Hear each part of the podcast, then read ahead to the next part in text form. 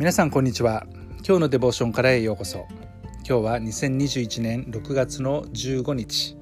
今日の聖書箇所は第二歴代史じゅうごしょうにせつ。今日のデボーションタイトルは私たちと愛共にいてくださる方です。それでは聖書箇所をお読みいたします。彼は出て行って朝を迎え、これに言った。朝およびユダとベニヤミンの人々よ、私に聞きなさい。あなた方が主と共におる間は、主もあなた方と共におられます。あなた方がもし彼を求めるならば、彼に会うでしょう。しかし彼を捨てるならば、彼もあなた方を捨てられるでしょう。この言葉はアザリアという預言者によって語られた言葉です。どんな時に語ったのかというと、ソロモン王の亡き後、イスラエルの国がふたつに分裂しました。一つは十部族による北王国イスラエル、そしてもう一つは二部族、ユダとベニヤミンによる南王国ユダでした。ある時、神の霊がオデデの子アザリアに臨んで、今冒頭で読み上げた聖書箇所の言葉を彼は朝に言いました。民が主と共におる間は、主も民と共におられ、民が主を求めるならば主に会うことはできる。しかしもし民が主を捨てるならば、主も民を捨てられるというふうに言ったのです。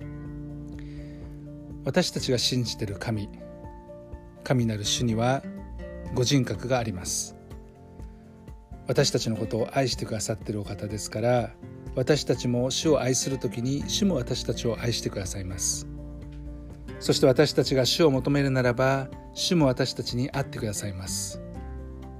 しかしもし私たちが主を捨てるならば、主も私たちを捨てるというふうに言われました。その大いなる憐れみのゆえに、神様は今日に至ってもイスラエルを捨てられることはなさらず、主が民と結ばれた契約のゆえに、イスラエルをご自分の民とされました。このご自分の民の中には、信仰によって民とされた異邦人たちも含まれます。イエス・キリストを信じる信仰によって、私たちは神の民とされることができたのですね。ですから主なる神は私たちと共にいてくださる。主が私たちと共にいるという約束は真実です。私たちが主を求めるときに、主は私たちに会ってくださいます。そして主は私たちが主を捨てることを決して望んではおられません。私たちの主は憐れみ深いお方です。ですからもし私たちが主のもとに帰るならば、主は私たちと会ってくださいます。この救いをぜひ感謝して歩んでいきたいと思います。愛する天のお父様、あなたの救いを感謝します。あなたは私たちと共におられ、私たちに会ってくださるお方です。今日もあなたに従います。